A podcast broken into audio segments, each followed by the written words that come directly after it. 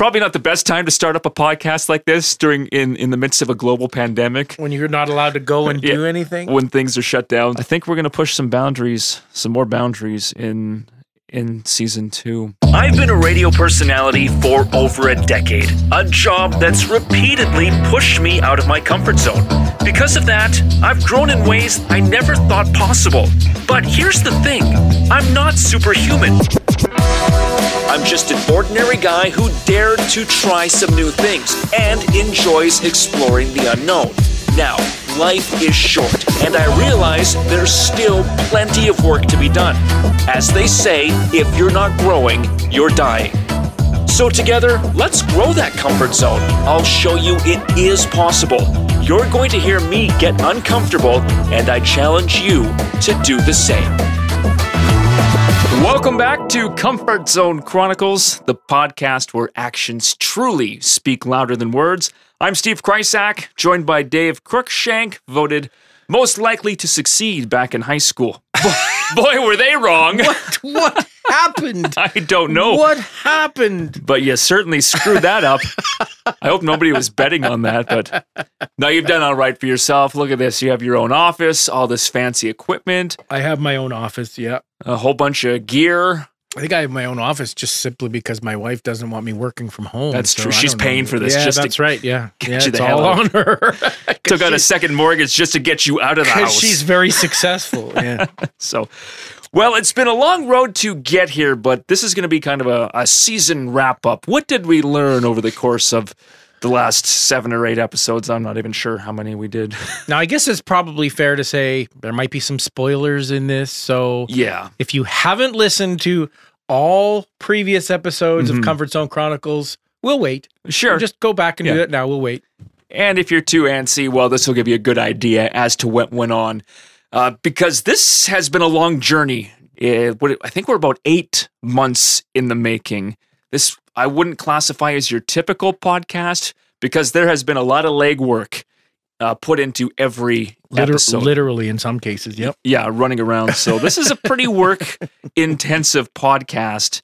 And it all really started with a, a simple email I sent you asking a complete different question. And you said, Hey, I'm putting together these podcasts. Yep. And that was in September of uh, 20. Was it that long ago? September, hey? Yeah. I September? guess it was. Yeah. Yeah, when we first had our initial conversations. And then things really started to take off in October. And I was I started keeping a diary, I guess. Small diary, just a few thoughts uh, as this whole thing got underway. And I just went through it yesterday.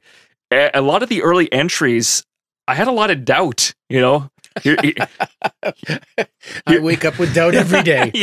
Yeah, Here's just a brief entry from October 4th, just because I was trying to write up emails to get episodes started. And this is what I said That voice of doubt keeps creeping into my head. Who are you to try something like this? No one cares. They're going to think you're an idiot.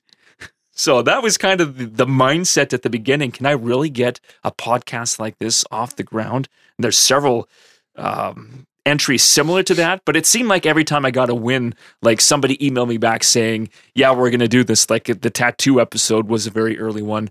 Once I got an email confirming, you know, we're going to move ahead, it's like my attitude completely shifted. Ah, this is going to be the greatest thing in the world. So, but there was a lot of doubt, I would say. Well, I suppose, you know, the bottom line is doing this whole podcast in and of itself is a comfort zone chronicles Yeah. episode, right? Yeah, like having to contact the people that I was contacting just out of the blue, crafting these emails. Again, what are they going to think about me? It yeah, it has been quite the journey out of the comfort zone just to set up these episodes. There's there's a significant I would submit there's a significant part of your career that has been spent being the idiot or the fool, being playing the part of the fool. Correct. Um, I, you know, I've always known that that's not really the case. It's a character that you play on the radio, but it makes it fun, and I think it gives this kind of thing credence too. So if you're out there doing something under the guise of the Comfort Zone Chronicles, I mean, you've done, you've you've done more than I've ever would even conceive of being able to do in my life. But uh, but yeah, that whole thing kind of ties up nicely in this in this concept. So I thought what we would do is maybe just go over each episode and just take a few key takeaways uh, maybe what I learned throughout this whole journey that was season one. So the very first one we got underway was the tattoo. Getting a tattoo. That was my wife's idea. As soon as I told her about this whole podcast idea, she said, You have to get a tattoo. It's something you've been uh, just against ever since I've known you. Uh, so, what, after getting the tattoo, I think I've learned to be more open minded. That's the real takeaway from this one because whenever tattoos would come up prior to Comfort Zone Chronicles, it was just an immediate no. I would never give it any thought. Because I think it was all about the the permanent decision is kind of how Mhm. we we build it, and I just wouldn't be able to live with anything I put on my body. Yeah.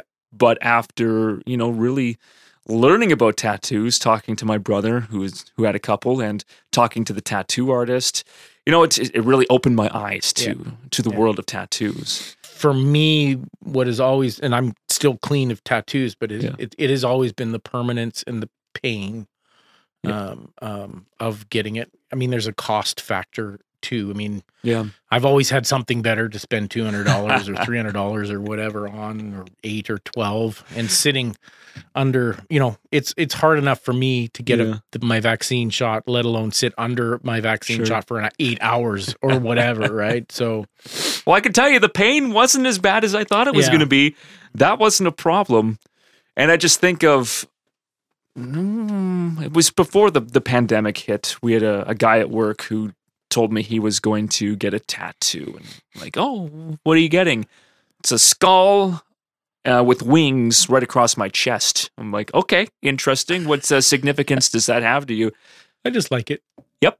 I just like it. And at the time, I was like, this guy's got to be insane to just do something like that. But after going through the whole tattoo thing myself, it's like, hey, do what you need to do, man. Like, I'm not going to question. Uh, I've been noticing tattoos a lot more ever since getting mine. And it's just like, all right, that's.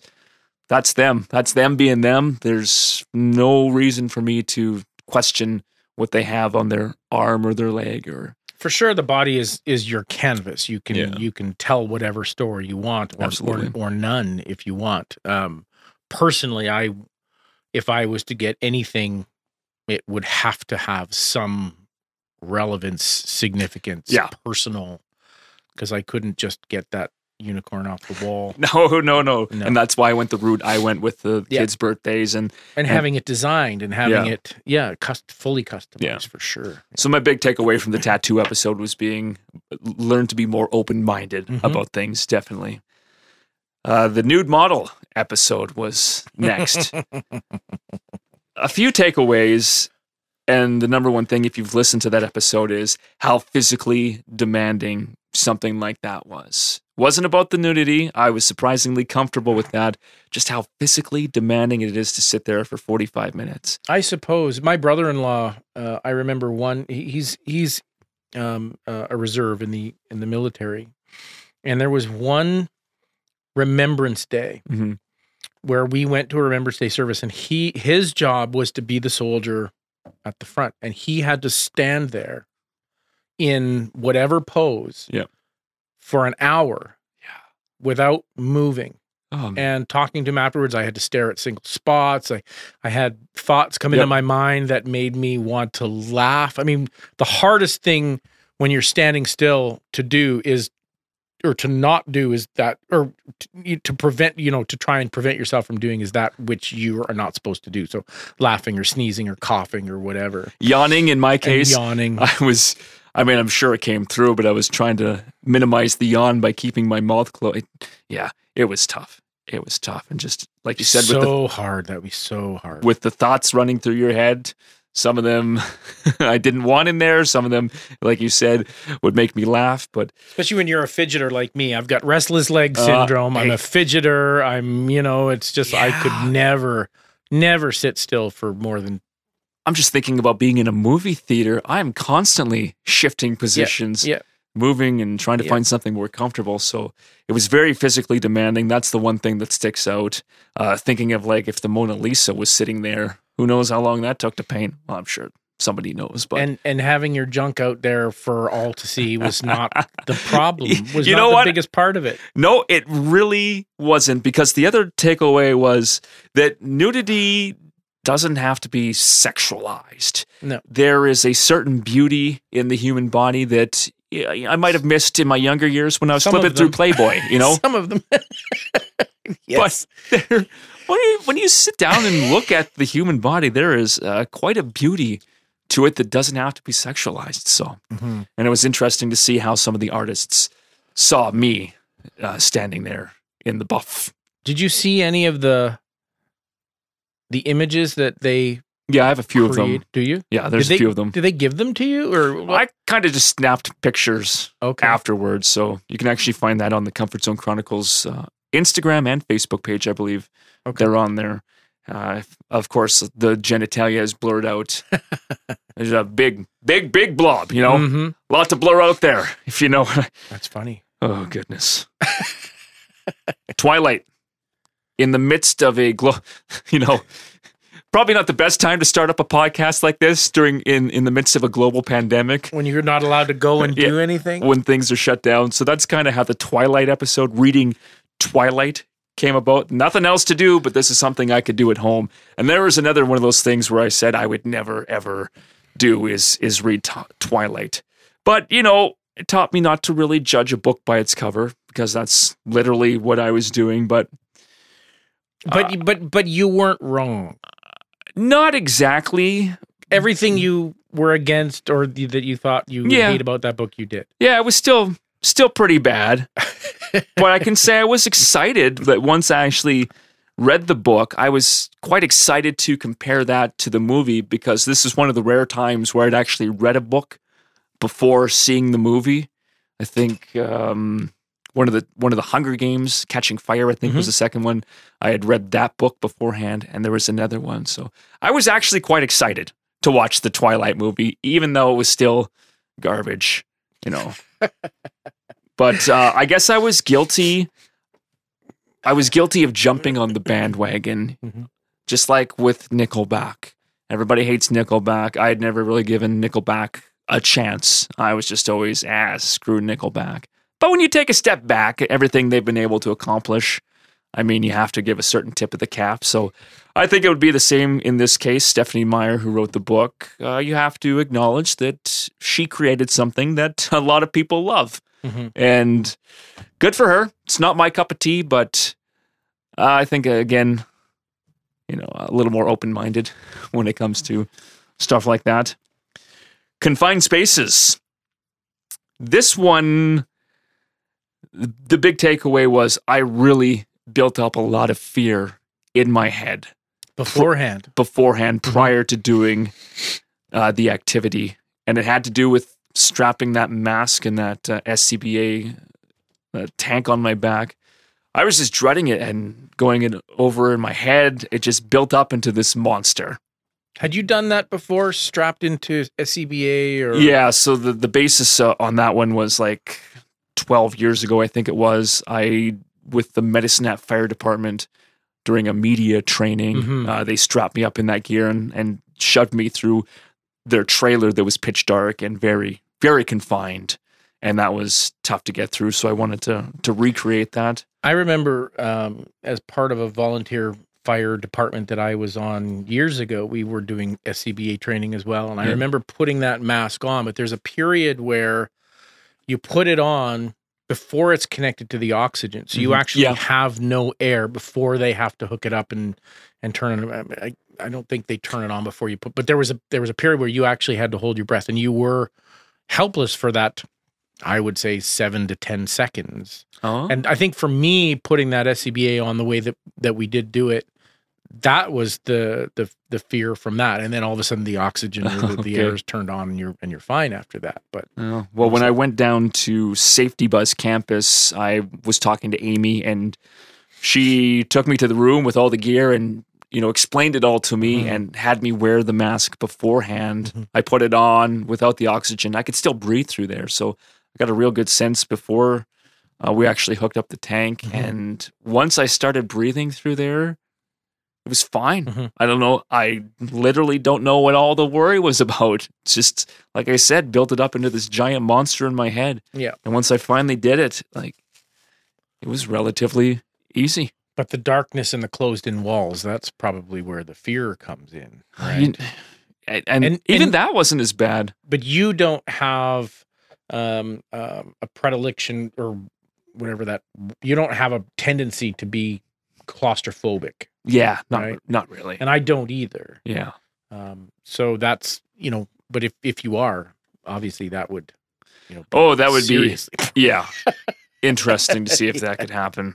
But and if you know that you're in a controlled environment if you know that yeah.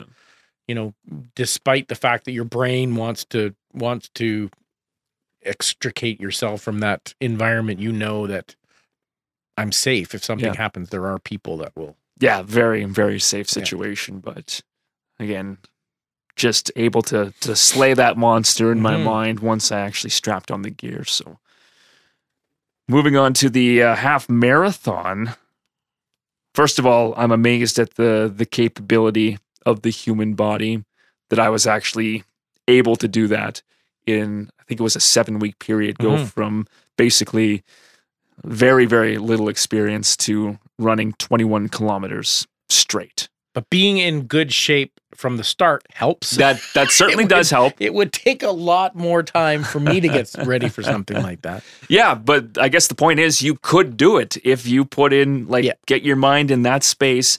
Uh, it, it was all about baby steps, really, just adding a little bit every week, another kilometer every week. It was just so somebody just starting out might want to start with like you know run min- one minute, walk five minutes, and do that for a while, and then the next week run two minutes, walk three minutes. Mhm. It's just about those baby steps, working up to it. So I was able to work up to this 21 kilometers, which just astounded me. Um, and the other thing I'm going to take out of this one is uh, just don't make excuses.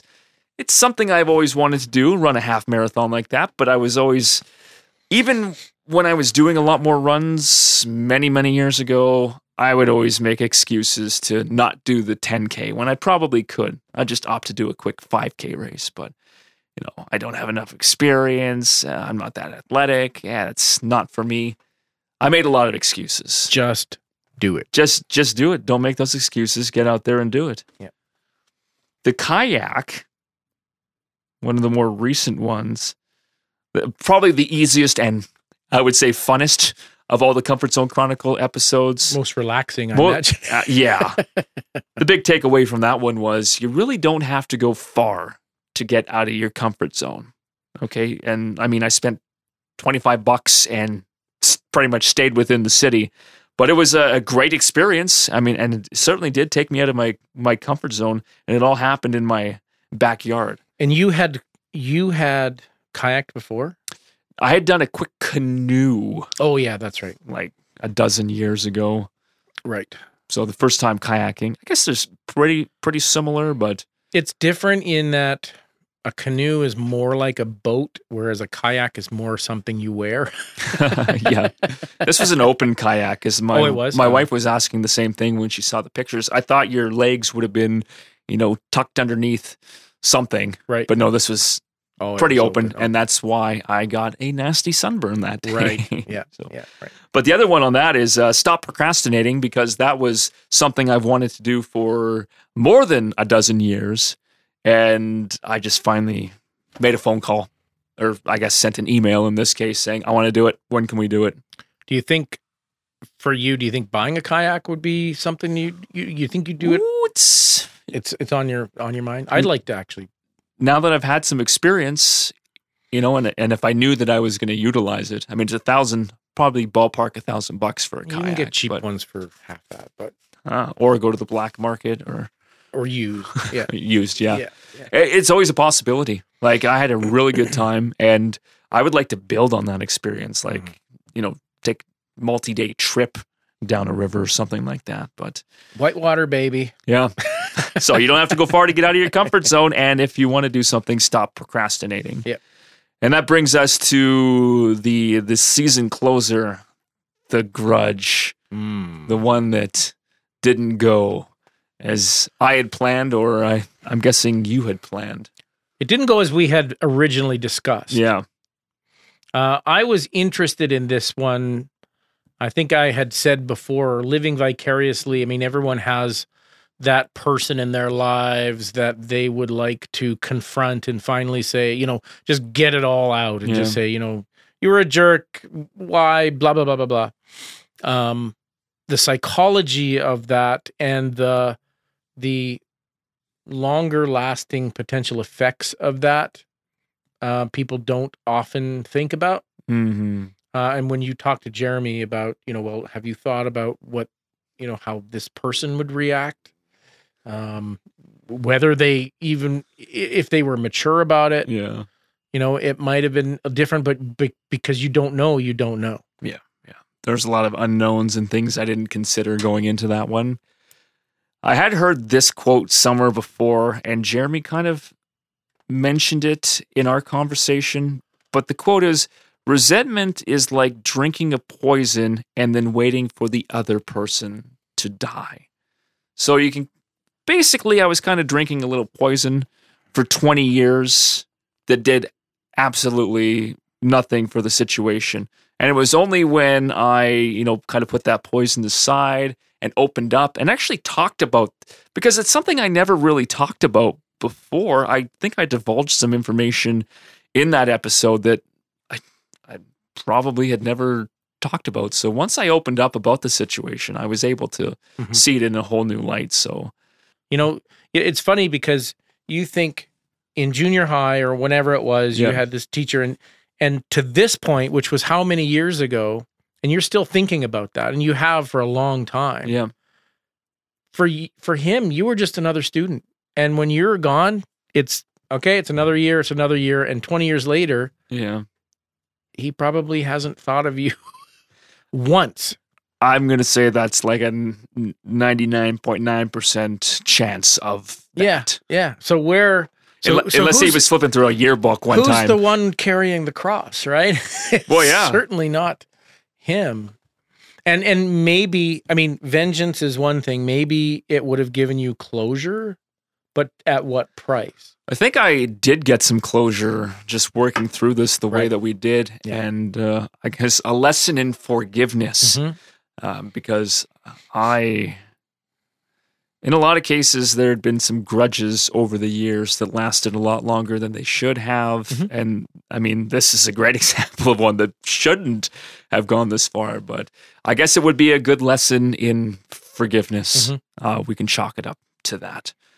So I did learn a few things over the course of the last eight months. And I also have to mention this because there was one episode that just didn't get off the ground as intended, that did cause a lot of discomfort. And I'm hoping to do it for season two. So I'll give just a few details. And, and that was bungee jumping. Mm-hmm. Now, again, probably not a great idea to start a podcast like this in the midst of a global pandemic. Uh, doing a bungee jump was one of the first things I had lined up, and this would have been in Whistler, BC. And I had the You date, had it all booked. Yeah, I had the- everything. date set. I had uh, flights out there. I had to take a bus from Vancouver to Whistler. I had hotels set up. And then, of course, it was like three to four days before I was supposed to fly out. BC put in some new restrictions. Mhm. And the bungee jump called me and said, You, we can't stop you from coming, but don't come. but it's not a smart thing to do right now. Yeah. So I had to cancel all those plans. I had money invested into it, still have that money sitting there. Right. So you haven't lost anything. You just haven't been able to use that Yeah. that which you bought. And as long as they honor yeah. No, you know, everything. like the, the airline ticket, that would be the big one. yeah. I the got, bungee jump, hotels that you can cancel. But yeah. That was canceled. The bungee jump refunded the money, but I got the, the flights and the bus tickets were, you know, now credit, store credit. So Mhm. a source of much discomfort and ultimately ended up being canceled. So Mhm. we'll see what happens in season two of Comfort Zone Chronicles. I'm hoping to get that one off the ground, but so let's talk about season two. We have big plans for season two? I- Some stuff rolling around in your mind? Yeah, I got uh, a list. I'm actually working on it as we speak. I have emails out. I would think that the emails are getting easier now compared to like when we uh, were talking off the top of this episode, having to craft some of those emails and telling people, "Hey, I'm a guy who I'm starting up a podcast. You have to believe me on this one. Yeah, yeah. Can I use your resources?" it's a little easier now that you know there's the website and there's episodes out there. So I'm uh, sending out emails and trying to line things up. So I think we're going to push some boundaries, some more boundaries in in season two. It'll be different when you become a huge podcast star. I mean, that would be the hope, but Mm, yeah. again, ultimately, this this whole podcast is to I.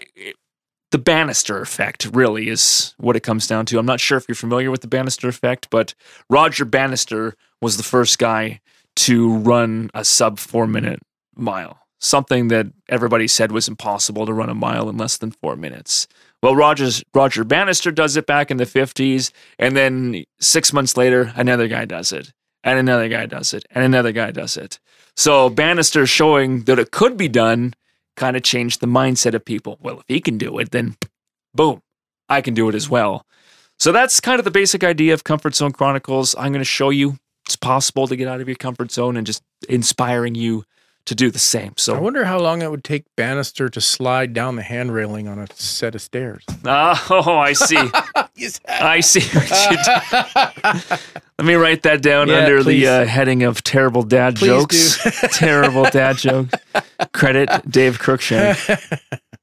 so, hopefully, we can uh, add some value to your life with these with these episodes. But it's been a great season. I've really enjoyed. Uh, I've really enjoyed living vicariously through you through these past eight months. Yeah. Thank you. It has been a lot of work to get to this point, and there is a lot of work in the days ahead. But hell, it's all part of getting out of the comfort zone, which I think I'm continuously doing, whether it's setting up these episodes or actually doing them. So. Mhm.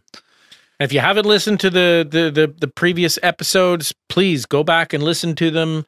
Um, let us know what you think, uh, and if you've got some great things that you want Steve to do, ideas at comfortzoneChronicles.com. yeah, I'd love to get your suggestions, even if it's something I've done before. I would love to maybe explore it in a different way. So there we go. That's a wrap on season one. Thank you so much to everybody who has supported us up to this point. It's been awesome. Zone Chronicles is a plugged in media production, hosted by Steve Kryzak, edited and directed by Dave Crookshank. Executive producer is Rob Payton. To reach out, please contact us at comfortzoneChronicles.com or on Facebook at Comfort Zone Chronicles.